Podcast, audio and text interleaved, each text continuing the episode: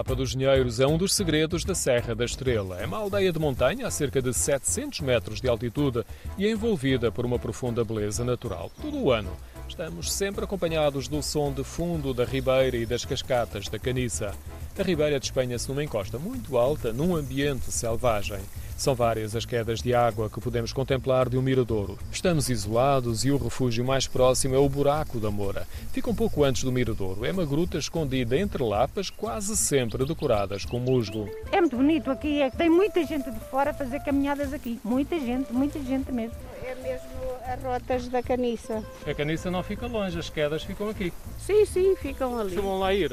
Estão ali perto. De vez em quando vamos. O lugar continua a seduzir os locais, como foi o caso das três mulheres que encontrei próximo da praia fluvial e que estavam também a fazer uma caminhada. Sim, venho todos os dias caminhar, fazer uma caminhada. Vamos ali por cima primeiro, depois descemos aqui, vimos aqui, vamos por ali para qualquer lado. O caminho dali chega à praia fluvial, segue em frente e vamos além ao cabo, chamamos lá nós os canos, porque descem além os canos daquela lá em cima. É uma câmara de carga é um açude de água e tem canos que vai dar ali embaixo à central da Ponte dos Góis. Há um outro caminho mais exigente que nos leva ao alto da encosta, onde um rochedo enorme em granito nos surpreende pela sua forma, os cornos do diabo.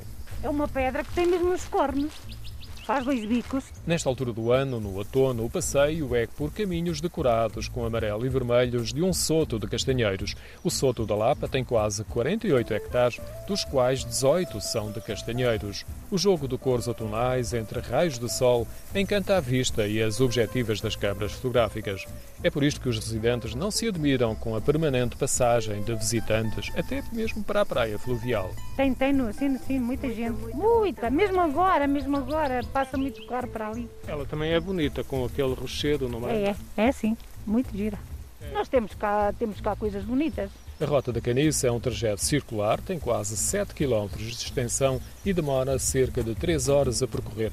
Alguns visitantes cruzam com outros percursos pedestres, como o da Mata do Desterro, que passa ao lado do Museu Natural de Eletricidade.